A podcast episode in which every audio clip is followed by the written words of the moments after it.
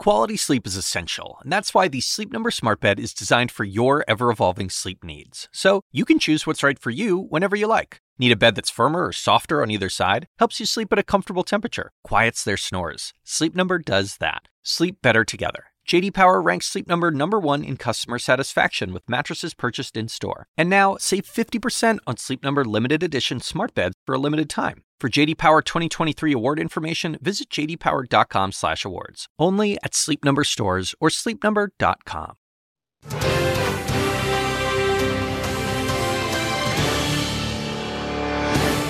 Endgame.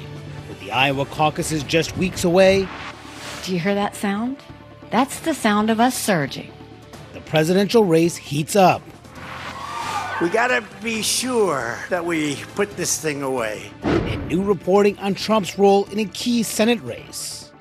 Plus, January Jam, one of the most unproductive Congresses in history. Here's a reality the institution is not functioning the way it should be. Wars, the border, and funding fights. Could the stalemate get even worse? And in the rough, At the end of the day, a man's going to make a decision what's best for him and his family. why one of the world's best golfers has drawn the attention of a powerful senator. It's about much more than sports. American institutions and interests are at stake.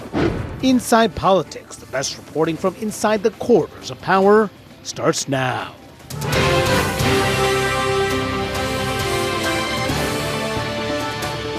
Good morning. Welcome to Inside Politics Sunday.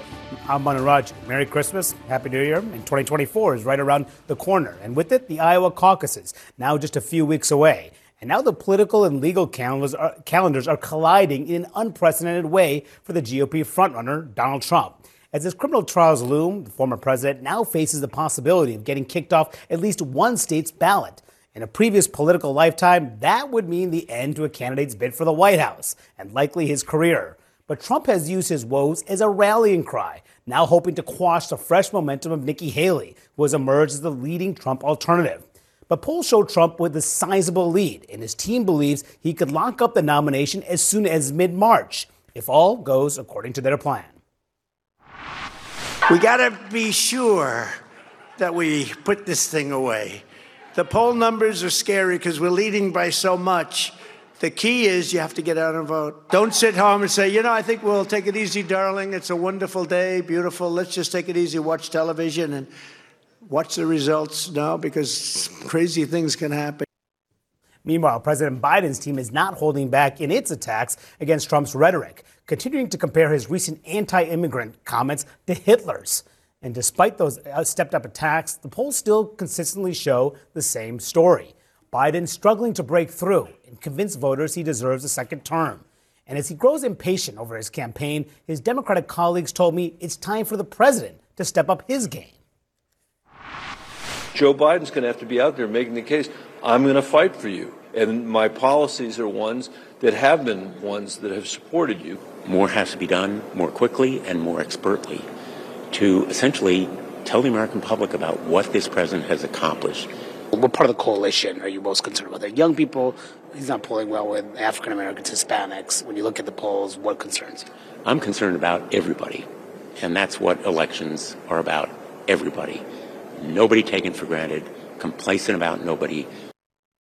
All right, we have a great panel to break this all down this morning. Amy Walter, the Cook Political Report, CNN's Jeff Zeleny, and Punchbowl's John Bresnahan. Good morning, everybody. Merry Christmas, Happy New Year, Happy Holidays. It's great for you guys to be here on this uh, holiday weekend. Um, Jeff, you've been traveling Iowa, as you often do in campaign season, but you've been there this past week. Uh, what has been the fallout of all the Trump legal problems? Is there really a, an opening still for another candidate, or does Trump have this locked up? Like Christmas, caucus time is the best time of the year for us political reporters. So, look, I mean, spending several days on the ground there uh, this week and as well as uh, in recent weeks, there's no doubt. I mean, Donald Trump is the commanding figure in this race, really in every way. And one thing that uh, you heard his comments there, he's really urging people to vote. The biggest thing that worries them is not necessarily one of their rivals, it's complacency. The fact that, uh, you know, it could be freezing cold on Monday, January 15th. It's Martin Luther King uh, weekend. Some people might be traveling that weekend. They want to get their people to those caucus sites, and that's the name of the game. Uh, but what is so different this time is that the Trump campaign has an organization. They really have, uh, really are using all their metrics from, um, you know, the last eight years. Anyone who's attended a rally, anyone who's bought a hat, anyone who has done anything Trump related has been contacted by the campaign. So they're organized with precinct captains and other things. The reason this matters is the caucuses are a game of organization. However, Nikki Haley is getting much bigger crowds than she ever has at this point. Ron DeSantis is still campaigning a ton. So the big questions are uh, half the Republicans or so want to turn the page. Are Haley and DeSantis going to split them, or could Haley pull a bit of a surprise in Iowa, which would um, sort of help her going into New Hampshire? So some open mind still, but at this point, it's getting people to those caucus sites and the Trump campaign has a huge advantage. Yeah, look, and as the story has been all year, and as it continues to be as we head into 2024, is Trump's legal problems. It's constantly the issue. He's going to be in court a lot this coming year, and the question is going to be how does that impact his race, especially if one of these these cases turns out particularly bad for him, like a conviction. Just to look at his calendar here, this is a very complicated calendar. It could change because the trial dates can change, the votes won't. The timing of the caucuses and primaries won't change. You see on your screen there, the red are the cases that he faces. The orange are the, the different primaries. His team has com- complained about this impacting his ability to campaign here. What was interesting too in this past week was a poll by the, the New York Times about should uh, by asking about Trump's legal problems. 62% of Republican voters believe that Trump should still remain as a Republican nominee if he is convicted. But the 32% could be interesting yeah, too for Biden, especially if this happens in a general election. Yeah, for sure. And the, the, other question about that 32% are those Republicans who already say we want to turn the page mm-hmm. on Donald Trump, who are attracted to people like Nikki Haley, for example. To me, the hardest part about that question is it is so theoretical. So many voters believe two things. One, or think two things is this really happening? Are we really going to have a Trump and Biden showdown? Mm-hmm. They are incredulous. They, they do not believe it's going to happen until they actually see those two assuming the nomination, winning the nomination. They believe there could be an opening for another candidate to be a nominee. And the second is it is really hard to ask people to assume something about a future event and how they're going to react to that. And so uh, these are interesting questions. You can put them on a poll, but right. I don't think they're really telling us just what the situation would look like for voters going into the voting booth in November. Yeah, that's really going to be the big question as we head into the new year. How much is this set in? Are the people who are really tuned in right now are just the political junkies? Right. People are really into it. Are they the average voters, low information voters? When do they really start to make their decisions here? Now, this all comes as we've seen just over the past year. It's just been you know remarkable to see Trump's rhetoric and this campaign season just he's always had very dark rhetoric on the campaign trail. That's been his appeal to his base in particular. But it's gotten much darker in a lot of ways. And just listen to it. For those who have been wronged and betrayed, I am your retribution. I am your retribution. We will root out the communists, Marxists, fascists, and the radical left thugs that live like vermin within the confines of our country they're poisoning the blood of our country. That's what they've done. They don't like it when I said that. And I never read Mein Kampf.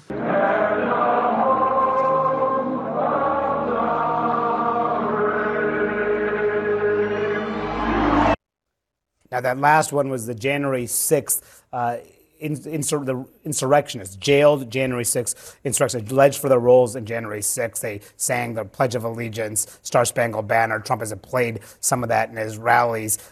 John, is this a reflection of where the base is right now, or is Trump going further than where the party is? I think it's both. I mean, there is a large part of his base that is not bothered or even would support the, you know, the poisoning the blood comment. I mean, mm-hmm. if you're turning on, you know, TV nowadays and this network and others are showing what's happening at the border, it looks like a crisis. That's, I mean, he's playing into that, you know. Uh, it is a crisis. Uh, so, I mean, he's playing into that every day. I think, you know, Trump knows exactly what he's doing. I mean, this has started, if you go back to 2016 or 2015, he started.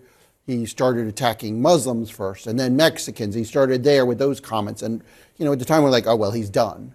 But you know, that just made him stronger. He knows exactly what he's doing on this. He's playing to these to to the fears of you know a, a, large portion of the Republican Party, a large portion of the American electorate, and he plays their fears, and you know he talks about "I am your retribution." I mean, mm-hmm. you know.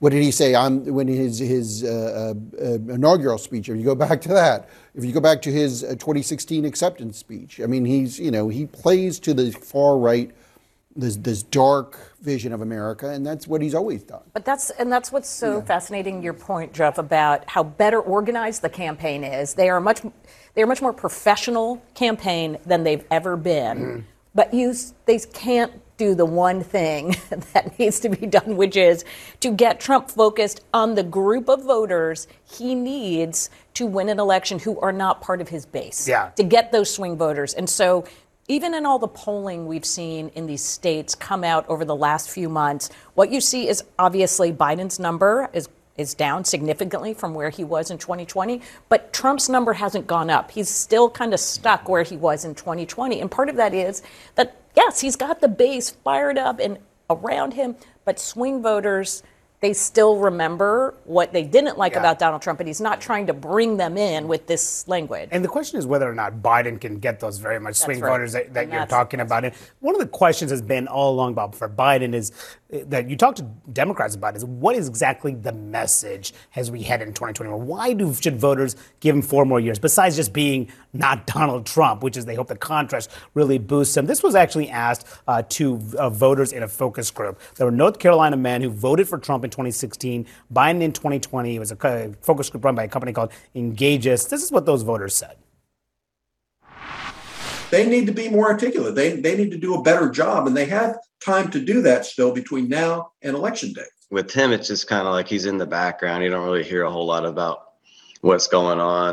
I don't know. It's just, it just there's not a whole lot that stands out about his presidency. So to me, it's kind of been a letdown, um, as opposed to what I thought it would be like.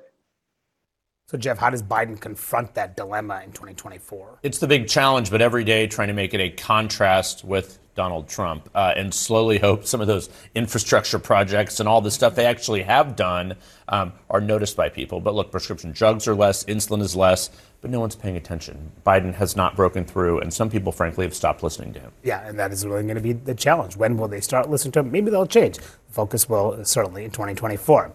Okay, up next, a challenging year for a historically unproductive Congress with a lot more to worry about on the way. This podcast is supported by Sleep Number.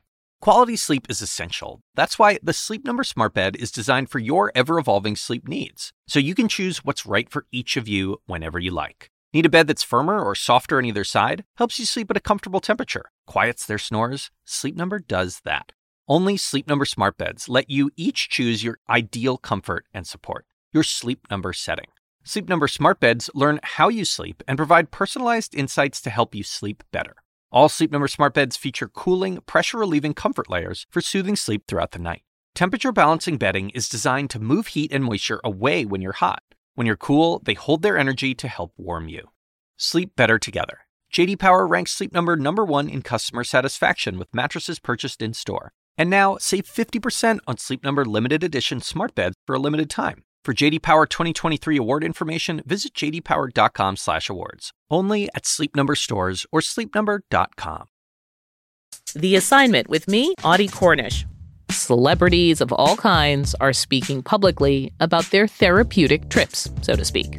It turns out there is a burgeoning industry ready to serve the new influx of people who find themselves turning away from traditional mental health therapy the gap between what we know and what we don't about psychedelic therapy. Listen to The Assignment with me, Audie Cornish, on your favorite podcast app. A government shutdown looms in early January, two wars abroad, and a migrant crisis at the southern border. So, what did the 118th Congress do? Well, naturally, they left town for the holidays and won't return to the second week in January. But when they get back, things are bound to get much more difficult. And this divided Congress does not have the best track record of solving major problems. It's, it's pretty shocking in part because it represents the whiplash from one of the most productive Congresses in the last century to what is unquestionably the least productive Congress that I've ever experienced. And uh, it's, it's reflective of what happens when people land in leadership who fundamentally don't know how to negotiate and don't know how to, um, how to govern. This indeed has been a historically unproductive Congress, with unprecedented events like the paralyzed House after a speaker was ejected by his colleagues for the first time in history. But the numbers also, numbers also don't paint a favorable picture. This year, fewer than 30 pieces of legislation have been enacted. The 118th Congress is far off the pace of the last two Congresses, which passed more than 300 laws over two years. And the last time we saw this current party divide with the Democratic Senate, Republican House under a Democratic White House, that was the 113th Congress a decade ago under President Obama. Of course, that too was more productive than this one. Uh, John, you're in the halls every day with me, talking to lots of members this, things are going to get a lot harder. Just to, for viewers to know the things that are, are on the docket here. Uh, funding deadlines that are coming up on January 19th and February 2nd. You have also issues such as dealing with the FAA programs, the surveillance laws, but the big ticket items, emergency aid for Israel and Ukraine, that hanging on the whether they get a deal on immigration and border policy. Things are just going to get. The question I guess I have is whether they're going to actually plunge the country into yet another crisis come January. Oh, I think so. I mean, I've been covering the Hill for 30 years. I've never seen it this bad. I mean, I can't remember anything where they just they just anytime they get any forward momentum, especially in the House, the the the hardline conservatives they just try to pull their leadership in. They got rid of McCarthy after barely giving him the job. They're already agitating against Mike Johnson, who they thought was going to be their dream speaker. I mean, I, I just I don't see them going anywhere now they hadn't cut a deal. We're three months into fiscal year 2024. The government's always trying to fund ahead. They still haven't even agreed on how much they're going to spend in yeah, a year. That's the biggest yeah, question. Exactly. And then, and, and you're talking about the deadline. January 19th, there's a partial government shutdown. February 2nd is a, is another. I mean, got to decide on Ukraine. They've got the surveillance law. They've got FAA reauthorization. The only thing they've done is just kicked everything into next year. It's the worst, worst run Congress yeah, I've ever and seen. they may do it again, and they may yeah. it into. There's a, even just extending government funding will be a very yeah. complicated task in January. But you know, you talk to Republicans and Democrats. You just ask them, "Has this been a productive Congress?" The answer universally is the same. Has this been a productive Congress? No, it, I've been here five years, and the biggest surprise, everybody says, what's your biggest surprise up here? That I was not surprised. The institution is not functioning the way it should be. All of these issues shouldn't be kicked down the road. It's a shame when you get in a political cycle, everything kinds of, it's all, they blame it on politics. Well, politics is in everybody's life. Make it work. Get people that want to make it work. Put term limits on it so we don't end up staying here for life. Mm-hmm. That's I think all this should happen. But the, the split Congress has not been productive. This has not been. I mean, he says put term limits on, but perhaps the problem is that there are all these other new members who don't really. They don't have the experience. Yeah, yeah the issue I don't think is the infrastructure. Uh, the issue is that the incentive structure is broken. And when just a handful of people can decide that they want to throw sands in, sand in the gear. They can get away with it. There's there's no consequence for that behavior. Mm-hmm. And um, you also have. I just was struck by the number of members of Congress who are saying we're we're not productive. We're doing a terrible job. Oh, by the way, reelect me. Right. yes, um, yes, yes. So that's a difficult message to put on the trail, but it's it is where we are, and that's why yeah. I think you have so many voters who truly are absolutely tuned out of this election, and why we may see a different conversation going on at the presidential level mm-hmm. than we're seeing at the down ballot level, where it's Republicans who are going to have to answer for much of this dysfunction. And before you jump in, Jeff, I wanted to just show viewers the just how, what about experience in Congress. Uh, this is the House average tenure in the 118th Congress. 31% have less than two years of experience. That actually number has grown in the past couple of Congress. 23, just 23% have more than 12 years of Congress. And also of note, 85 House Republicans served in Washington before Trump was inaugurated in 2017. That could tell the story as well. It definitely tells the story, and that number is going to uh, just intensify because all the retirements. I mean, one thing I'm struck by, um, not being in the halls of Congress as much, uh, this is cycle, but over the years, certainly watching it from afar, the retirements are extraordinary, as you guys know. So this is only going to change. But I think we all would have been stunned if, uh, in the days after October 7th, we would have said that we were going to end the year right. without any funding for Israel. It yeah. just would have been astounding. I mean, that was sort of the whole speaker's fight. The speaker has to get elected, so that, and it just hasn't Such happened. Now, point. there are many issues why.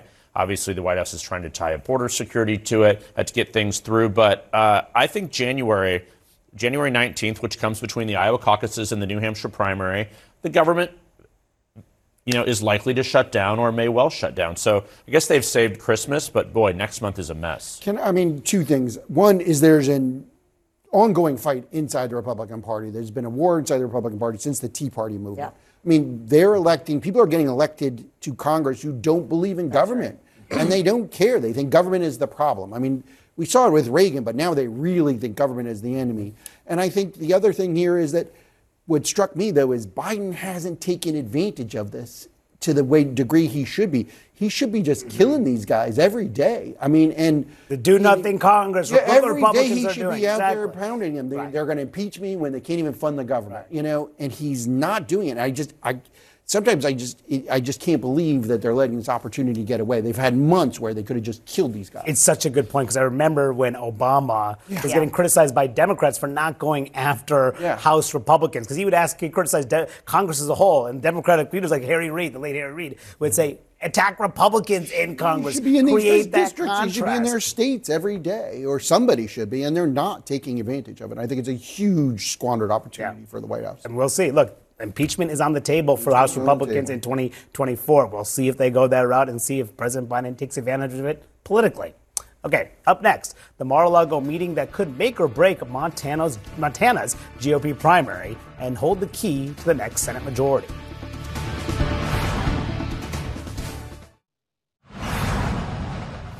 Loyalty goes a long way with Donald Trump.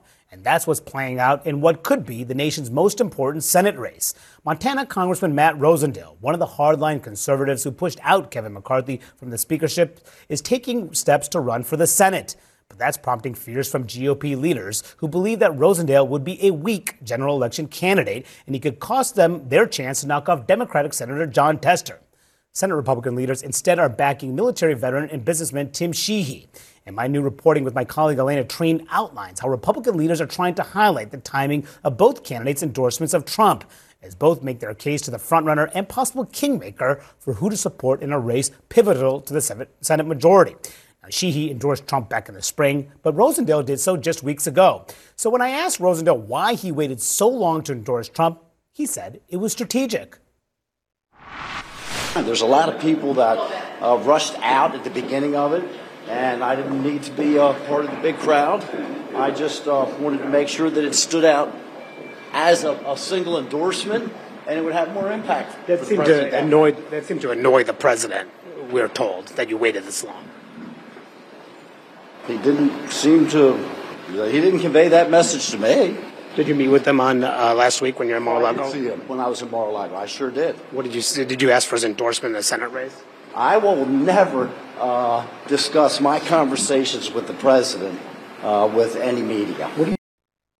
I mean, this is a fascinating race. The primary is so significant here. Just so viewers understand that the dynamic here in the United States Senate, there are 23 Democratic seats that they are defending. That includes a purple state like Arizona. That's where Kyrsten Sinema serves. She caucuses with Democrats. 11 GOP seats are being defended, but there are seven seats currently held by Democrats in purple swingish states, as well as three in Trump states, Trump states that Trump won, and really two, only two pickup opportunities, Florida and Texas. So Democrats are trying to hold on to all these seats. If they lose Montana, that could be the end of the majority. And that's why Republicans are fearful of this primary. I talked to Senator, Senator John Thune, who is number two Senate Republican, about the prospects of Matt Rosendale impacting this primary and potentially their chance of picking up the seat. Do you worry that Rosendale could put the seat at risk? Well, I mean, I think it changes the dynamic for sure in Montana. But like I said, I think she, he's very well positioned to win both primary and general. Um, and uh, he's done a really effective job so far in moving numbers out there. So we'll see what happens. You, you can't, you know, you can't you can't control these things. The voters make those decisions, but um, we feel like uh, we're in a, we're in a good spot there. It seems like Rosendale is running in this race. He's made all the steps that he will. What kind of impact is that going to have in the fight for the Senate? So I think the way to look at the fight for the Senate is Montana is very critical. As you said, it's one of the just handful of red states that uh, Democrats have to defend. But there are seven that they have to defend. And right now, with West Virginia basically off the table, yeah. um, that means the Senate right now is 50 50. And if Donald Trump wins the presidency, the Senate is already in Republican hands. So the math is more than Montana. It's that Democrats need to go seven for seven. Montana looks the easiest because it's red, and, and Ohio is the next because also it's red. um, but uh, the, easy for Republicans. I'm yes. sorry, easiest to, to, to, knock for Republicans sure. to knock off because those are red. But even if you say, okay, well, let, us say Demo- Tester holds on, Democrats still have to be able to hold on to Ohio and Arizona and Pennsylvania Nevada, and Wisconsin and Nevada and like yeah, it's really tough. And so part of the Democratic strategy, as the DSCC chairman uh, Gary Peters, he told me that this is uh, they're they're they, are they are fine with competitive primaries. They need primaries to go their way. In other words, Republicans to nominate candidates that they believe are unelectable in the general election. And what's been fascinating is the maneuvering around Trump. He backed a lot of candidates yeah. who were weak in the last cycle, in the midterms. The Democrats held on to the Senate. This time, they're trying to align themselves with Donald Trump. So the Trump loyalty factor means a lot for Republican leaders like like Steve Daines, who is the uh, chairman of the Republican Senatorial Committee. I asked him about the timing of Rosendale's endorsement. He, this is what Steve Daines told me. He said, "Well, Tim Sheehy endorsed President Trump in April." It's a pretty late endorsement for Matt Rosendale. This time he sees the inevitable that President Trump will be the nominee. I like Matt Rosendale. I hope he stays in the House, excuse me, and builds seniority. It was interesting. I mean, Rosendale was in in Mar-a-Lago, yeah. and he did a fundraiser there. He shook hands with Trump. He tweeted about that image. I mean, it's Trump is still such a heavy presence in these primaries. Oh, he's going to be the nominee, or he's likely to be the Republican nominee. So, um, yeah, I think your Amy's point is great. I, I think in this particular race, it's so interesting because Montana is such a small state. Tester, Jon Tester, the Democratic incumbent, is popular yeah. and could win that race. I think Ohio is much more difficult because yeah. that will be, you know, be lots of ads there, and they don't vote the voters there. As good as Sherrod Brown is a candidate, he, it's harder for him to, to carry Ohio. I think this is going to be a race. If Democrats can win one of these seats, I think it's because Tester can do it on his personality. If you watch the yeah. ads, he's running. You know, I'm still the farmer from. He's got know, the brand. Yeah, exactly. Yeah. I mean, that's where I mean, I think it's much more difficult in Ohio. I think Arizona is a huge problem for them, also holding on to that seat. Mm-hmm. And as Amy said, I mean, you know, West Virginia's gone. It's off the yeah. map. With Manchin gone, it's just is, you know, the, the, again, there's a primary there, but it's going to be a Republican who's going to win that. And Democrats won't admit it to you, even if they they, they want Matt Rosendale to be the nominee. Uh, you know, right. Tester told me because he pulled. Yeah, so that's I was just about to say that for the part of the right. Ex- right. Exactly, yeah. and you know, because um, Jon Tester told me it doesn't matter. I mean, it doesn't matter who the candidate is that I'll face. Right. Now there is a super PAC, a mysterious super PAC called the Last Best Place PAC. It spent 1.6 million dollars going after Sheehy so far in this, you know, pretty early in this race. Yeah. And as President said, a, small state in terms of uh, media markets.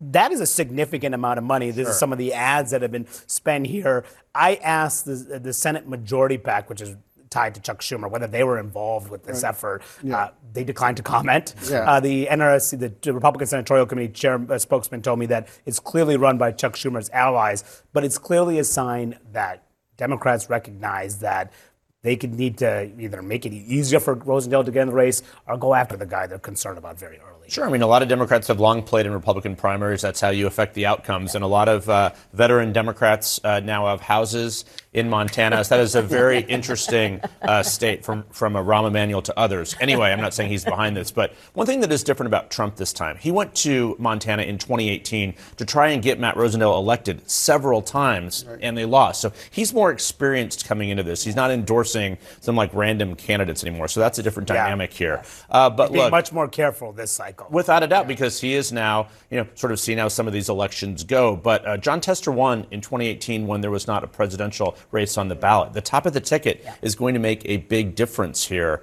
Uh, boy, it is. We cannot say enough how difficult it is for Democrats facing this uh, Senate Yeah, map. It's just- uh, a tough map. And just as you mentioned, these are the Senate candidates that Donald Trump has endorsed uh, this cycle. Not many, you know, not many. Not unlike last cycle, he stayed out of some of them, and in, in those races, really only, uh, you know, Ohio was the one that was a contested primary. The Republican Senatorial Committee has stayed out of that primary, so that is not in odds with the GOP leaders. The one in West Virginia is in line with GOP leaders, but there is also the battle for the House. The, the, the Republicans clearly favored in the Senate. The question is going to be the House. Democrats, it's a narrow majority. They seem to be favored.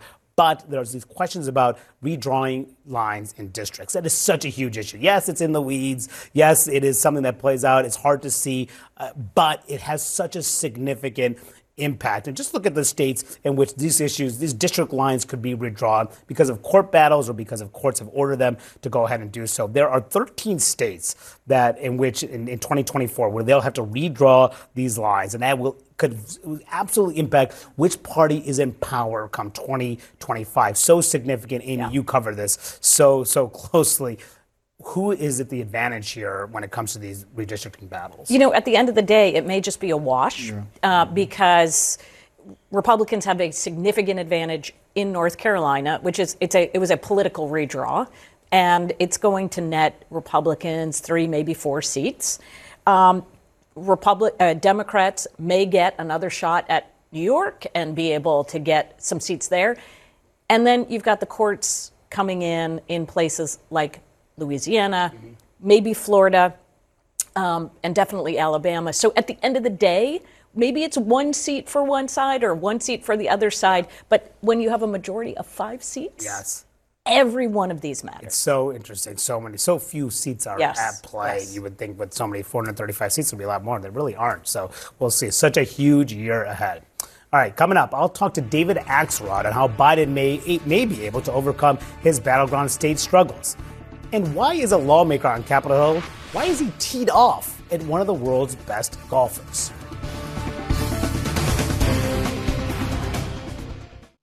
From executive producers Park Chan-wook and Robert Downey Jr., The Sympathizer is the new HBO original limited series based on the Pulitzer Prize-winning novel of the same name. Join me, Philip Nguyen, a scholar of Vietnamese American culture, and the cast and crew as we discuss the making of this historic series. Subscribe now to the Sympathizer podcast wherever you listen to podcasts and stream HBO's The Sympathizer starting April 14th exclusively on Max. Joining me now is David Axelrod, a CNN senior, political commentator, of course, the chief strategist for the 2008 and 2012 Obama campaigns. President Biden, though, has struggled to rebuild the coalition that propelled him to victory in 2020. So we're going to discuss the warning signs that Biden is facing in some of these key battleground states that he narrowly won in 2020. Just to, David, as just to remind our viewers about how where he, Joe Biden versus Donald Trump came down just four years ago. This is how Michigan, how narrow it was in Michigan. And look at Wisconsin, just the tightest, razor thin. razor thin. Pennsylvania, the same. 50% to 48.8, 49% for the former president, and as well in Nevada here, 50 to 47. And you mentioned also Arizona, such a tight race there. So, what does Joe Biden have to do to deal with the coalition of voters? I mean, a state like Michigan, for instance, you have a combination of the progressive voters, the Muslim voters angry about the way he handled the Israel Hamas war. How does he rebuild that same coalition? Yeah, look, these are the warnings, as you say, these are warning signs in the early polling. Uh, young people uh, who uh, he won overwhelmingly, running about even African American voters. He won them by 75 percent last time.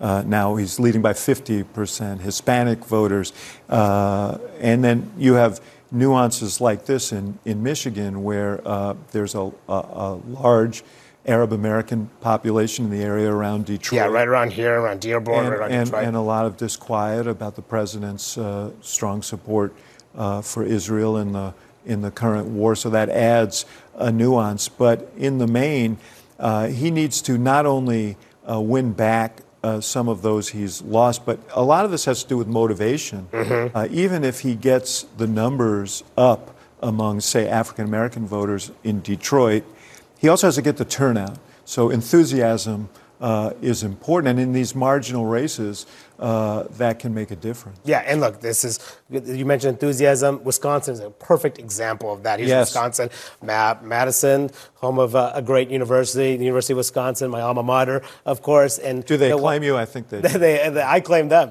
as well. and Milwaukee, a huge liberal population, the central part of the state, a little bit more of a swing area, you have western Wisconsin. Well, I think the a little thing- bit more rural. A lot depends on the suburban vote in Milwaukee, and a lot depends on turnout in the city of Milwaukee. And those are two things that you got to watch. And the other element, you talk about uh, Madison.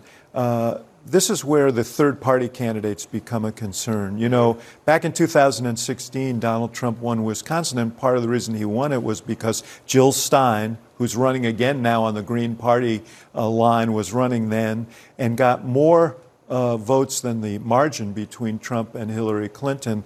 And a lot of it came from Madison, where progressives voted, uh, voted for her. Now you, she's back. Uh, Cornel West, uh, the uh, uh, progressive African American former Harvard professor, is running as an independent. John, uh, Robert Kennedy Jr., kind of a wild card, uh, you know, right wing populist in some ways, but very uh, aggressive supporter of climate uh, action. Uh, so uh, these are these are challenges for. Should, should, should the Biden should the Biden team address those third party candidates head on, or should they just ignore it? No, I don't think that they can. Well, I think they should discourage them for one. Uh, uh, uh, you know, for one thing, the, there's still this open question about the no labels party, and we don't know who that candidate would be. My view uh, generally is that third party candidates are more helpful to Trump than Biden because Trump has a high floor and a low ceiling, uh, and anything that lowers that threshold that you need to win, I think favors uh, Trump. And look, you, another part of the coalition, Hispanic voters. You're seeing the real concern, Hispanic voters. Look at Yes. Nevada. I mean, Yes. this is such a key part of the state. Two key parts of the state: Nevada, Las Vegas, Reno. They need to carry those two. Really, the rest of the state is a pretty Republican state. But the problem is the Hispanic voters in a state like Nevada, Arizona too. That's been a problem for Joe Biden. How does he turn that around? Well, you've seen you've seen recent uh, polling in Nevada, and uh, you know Trump has been done well in a couple of early polls. We're almost a year out, so you know you have to sort of set those aside. But the reason is that uh, is the Hispanic uh, vote, and just generally nationally, uh, you know, uh, Biden got 65 percent of that vote in 2020, and there he's running just a few points ahead of uh, of Trump. So ha- solving that problem is a big part of the equation, and it's going to be very important in the state of Nevada. Only six electoral votes, mm-hmm. but in a marginal race, that can be the difference. And look, a tight race also could happen in Georgia. Georgia, Yes. of course, has seen a demographic shift in there, but still, black voters are very significant for Joe Biden. And you look at the exit polls from 2020, where Joe Biden did very well with black voters, and then overall, you look at his favorability among African American voters. It's significantly worse. Why do you think that is? Um, I think a lot of it ha- is among younger, uh, younger black men uh, have become uh, disenchanted, don't feel like uh, uh, enough has been done uh, to follow up on commitments to the community. I think there's dis- disaffection because more wasn't done on voting rights. There, there, are, there are a series of issues. So again, here it's a matter of, uh, of, of, of not just recapturing some of that vote, but also mobilization. And uh, turnout is going to be very, very important. Uh, and uh, you know, the thing that's in, that, that's working in Biden's favor is that uh, these uh, he is not losing among sort of white voters. His, his working class white vote is about what it was four years ago. He does pretty well with older voters, but the young, uh, and particularly young African Americans in this case, uh, younger Hispanic voters, and so on, um, a problem for him. Yeah, and a problem if they sit out the election, not necessarily vote for Trump, but they Right. sit out. That's going to be, of course, Remember, a this was a, a well, famously, uh, Trump knew exactly the number of votes that he lost by in this state, and it was under 12,000 votes. Yeah. So, uh, you know, small turnout, uh, small changes in turnout can have enormously important impact. And you would know firsthand. Thank you, David Axelrod, for joining us. Next, more Inside Politics Sunday. Stay tuned.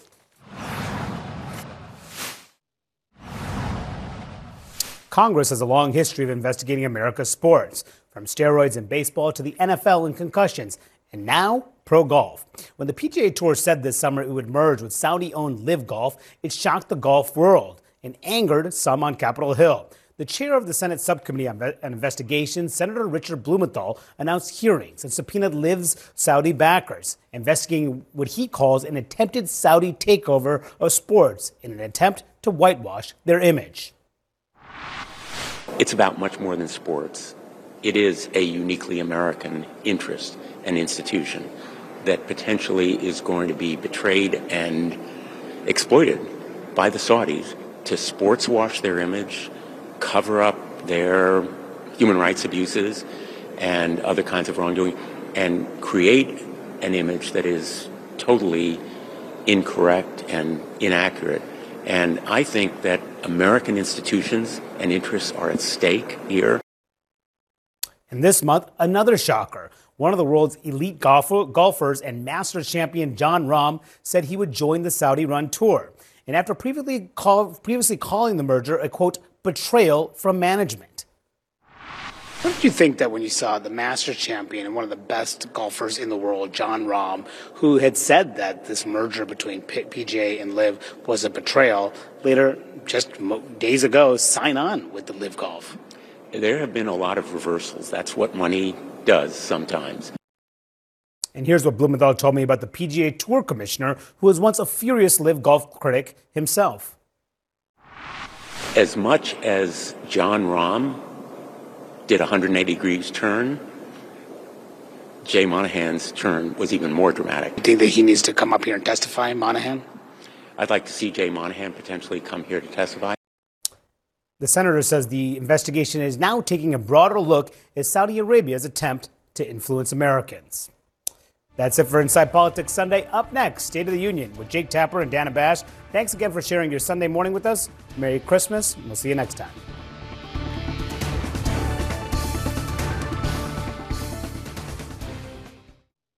When you work, you work next level. When you play, you play next level. And when it's time to sleep, Sleep Number smart beds are designed to embrace your uniqueness, providing you with high-quality sleep every night. Sleep next level. JD Power ranks Sleep Number number 1 in customer satisfaction with mattresses purchased in-store. And now, the Queen Sleep Number C4 smart bed is only $1,599. Save $300 for a limited time, only at Sleep Number stores or sleepnumber.com. Prices higher in Alaska and Hawaii. Quality sleep is essential, and that's why the Sleep Number Smart Bed is designed for your ever evolving sleep needs. So you can choose what's right for you whenever you like. Need a bed that's firmer or softer on either side? Helps you sleep at a comfortable temperature, quiets their snores. Sleep Number does that. Sleep better together. JD Power ranks Sleep Number number 1 in customer satisfaction with mattresses purchased in-store. And now, save 50% on Sleep Number limited edition smart beds for a limited time. For JD Power 2023 award information, visit jdpower.com/awards. Only at Sleep Number stores or sleepnumber.com.